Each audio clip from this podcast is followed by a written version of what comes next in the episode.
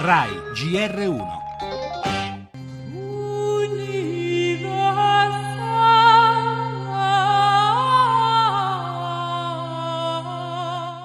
A Lampedusa sono giorni di lutto per i morti che hanno appena lasciato l'isola, 29 bare sul traghetto per Porto Empedocle e per gli altri 317 che non ce l'hanno fatta. Li hanno portati in una spiaggia poco distante da Tripoli e da lì, sotto anche la minaccia delle armi, li hanno fatti partire, ingannandoli dicendo che il tempo e le condizioni climatiche erano buone.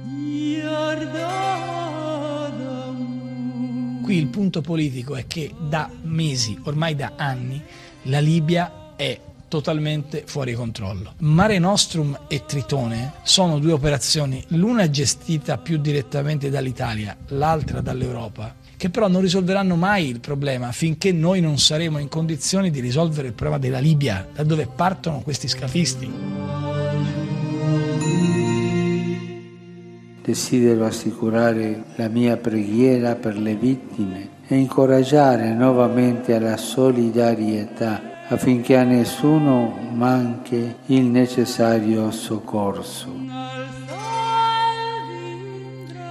L'operazione Triton, ci dice l'Europa, non è un'operazione umanitaria ma di controllo delle frontiere. Il soccorso non è la sua priorità. Per questo i suoi mezzi non si spingono fino al largo delle coste libiche dove gommoni e barconi incontrano le difficoltà del mare aperto.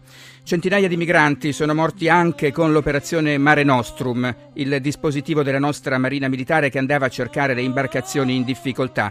Questo afferma il Premier Renzi che sposta il problema in Libia e da un paese nel caos che sono partiti nelle condizioni descritte da Giovanna Di Benedetto, operatrice umanitaria a Lampedusa, i disperati che hanno trovato la morte nel canale di Sicilia.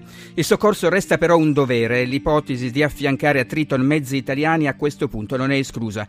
Ma il punto resta l'impegno non solo morale cui l'Unione Europea non può sottrarsi, è quello che Renzi chiederà ai capi di Stato e di Governo oggi a Bruxelles perché il Mediterraneo non sia un cimitero di migranti. In primo piano nel GR1 delle 8 la crisi ucraina, trattativa a oltranza a Minsk per arrivare ad un accordo di pace. È ormai in corso da 15 ore il summit tra Putin, Poroshenko, Merkel e Hollande nell'estremo tentativo di firmare una tregua.